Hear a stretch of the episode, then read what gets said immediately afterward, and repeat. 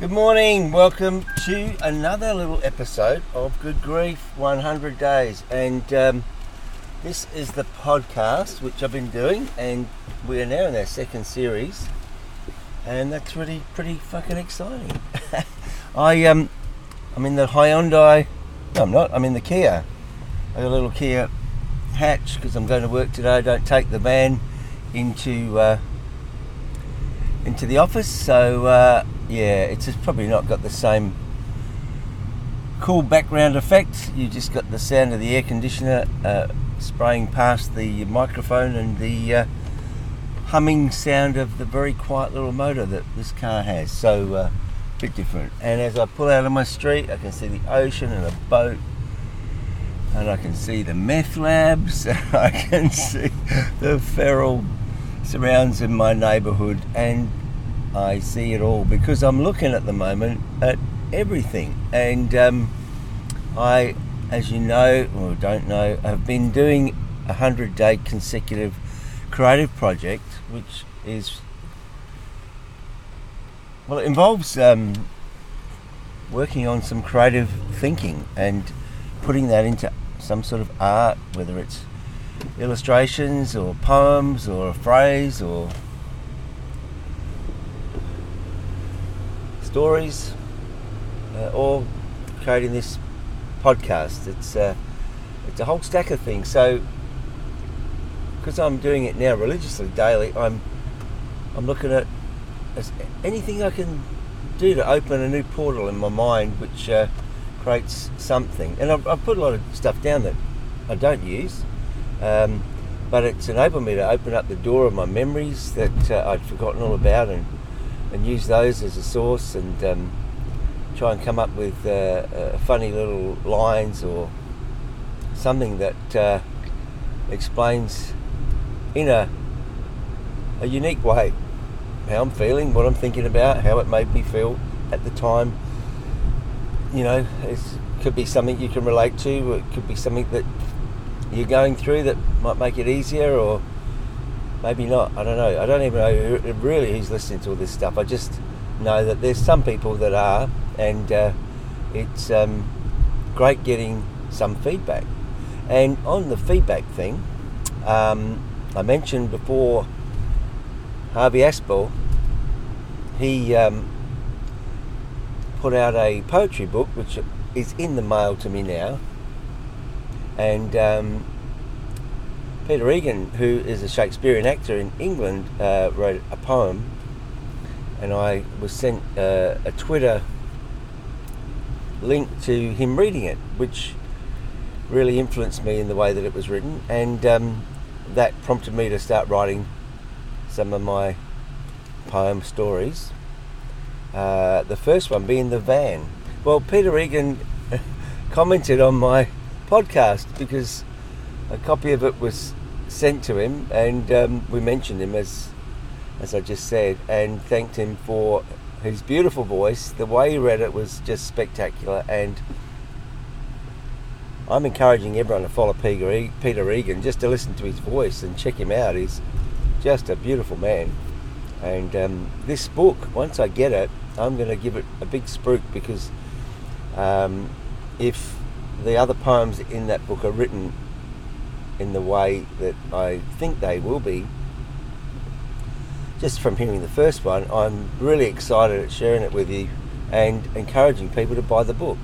I'm not going to tell you any more about it until I get it, so I can get all the details, find out where we can get it from, and uh, give it a push. Um, speaking of giving a push, my friend Ian Davies, you will know him as Up Front and Central. He runs a show called Ambient Painting, which is um, basically painting and decorating, uh, specialising in wallpaper hanging. And uh, he is an RTR DJ as well as DJ at many of our events. He's a dead set blinding geezer and top chap. So Ian Davies, ambient painting. If you need any decorating done, he's a nice guy. Hit him up on Facebook or get in touch with me. So I'm really just going to touch on the poems. I won't talk about them individually too much in depth because I actually want to break them down because I'm really um, fascinated at where all these thoughts are coming from, and there's a really good backstory for each one. So I, um, I, I, like the thought of breaking them down into a bit more detail to telling you sort of um, you know what happened. But I, I, I they've been a, a, sort of myriad of different topics from just stuff around us, like you know the bird in the tree out the front of the house that has a its own alarm clock that goes off at 3:30 every morning and uh, wakes everybody up. And uh, you know then there's um, obviously the trip to the shop, getting in the line with a meth head that is just abusing everybody in the line, and anyone that looks at him gets the C bomb, and uh, quite disconcerting, to say the least. Um, you know, there's uh, the comedian. I, I, went to a comedy sh- show, and it was actually a look. It was a worky thing, so it was a bit of a suit job, which was not my style. But anyway, and so these three comedians get up, and they're trying to uh, uh, start their act and get the first few laughs underway, and the resistance in the crowd was unbelievable. I mean, these people that get up and try and be funny, fuck me dead. It's not an easy job, eh? So I, I was just sort of, uh, you know, interested to uh, see what was the moment that they created that first laugh and how hard that to work for it. And so their resilience and thick-skinnedness, is that a word, is un- unbelievable, you know. Um, you know, I wrote one about the terminal, which was really uh, like a time machine, and uh, my mum and dad would be at the doors when I left and when I came back, and you know they were standing in the same spot, or so it seemed, uh, and they'd aged considerably, and of course in my mind I hadn't aged at all.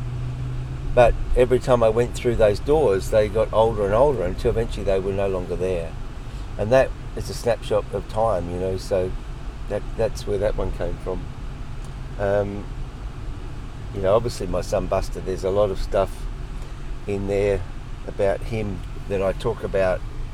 Everything from his party of a lifetime, which is his birthday card to his friends, and uh, in writing that, you almost become Buster because you're communicating to a whole load of people about different events that happened, whether it was waiting at the bus stop, playing futsal, you know, winning a cup, training, you know, watching TV with friends.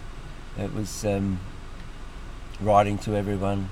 It was trips to Adventure World. It was a, it was it was everyone in his life that we wrote about, and uh, I remember him communicating each of those events to us, or we were part of it. So it was really easy to tap into that, and you know, I guess that's sort of where tears came from as well. So uh, I've got another friend that's going through some really hard stuff, uh, and um, you know, it made me think about the tears. And you know, when I was writing that stuff about Buster and his journey of a lifetime, you know, that the tears just came flooding down, and you know, I uncontrollably sobbed. So, you know, that's uh, that's that.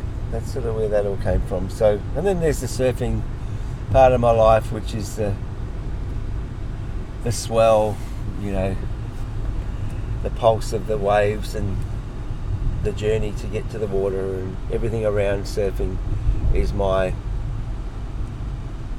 that's my church. I don't even like using the word church. I don't know. I get such great therapy out of it. I think it's really a wonderful thing, the sea, the ocean, being outside. You know, for stress relief, you just get outside of your house, look at the horizon, you know, automatically, and it's scientifically proven that your stress levels will drop. So I reckon that's enough for this one. And um, what are we? We are now a couple of episodes in and season two. I hope you're enjoying it. I'm, I do not want to talk rubbish when I um, do these. And, and you'll note that I don't edit any of these things. So my goal is to put a few points down on a bit of paper and imagine that you're sitting next to me in my car while we chat about stuff. You know, I will tell you that I went and saw Natalie Gillespie the other night.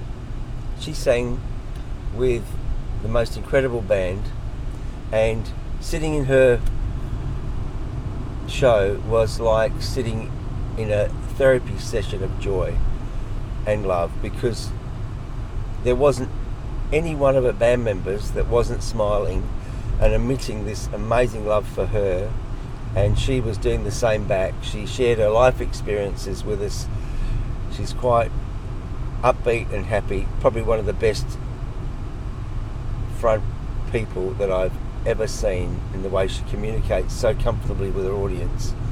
And I think that's a gift that some people have. She's definitely got it.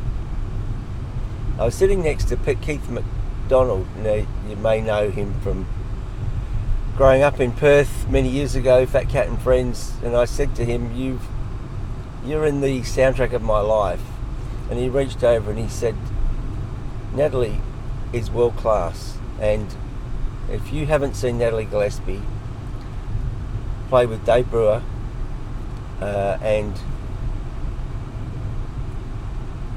Ben Vanderwert, I can't remember the keyboard player's name, but lovely man, uh, then you've got to go and catch them because uh, they are incredible and you'll it'll be a bit of a medicine for you when you come out you'll, you'll, you'll feel a little bit wholer so big ups to Natalie and massive hugs. Great to see you the other night. Enjoy your day. Keep smiling. Remember, whatever you're sad about today, I'm not saying it'll go away, but there'll be another day and, and it'll be in a different shape. Your sadness will be in a different shape tomorrow. And in time, it'll be something that you'll actually be able to handle. It might not seem like that today, but don't give up hope, okay? The music at the back is played by Dr. Kuz. I'm playing the trumpet on a song called Locked Up. So check out Dr. Kuz. I know he's on Spotify. He's a top man too.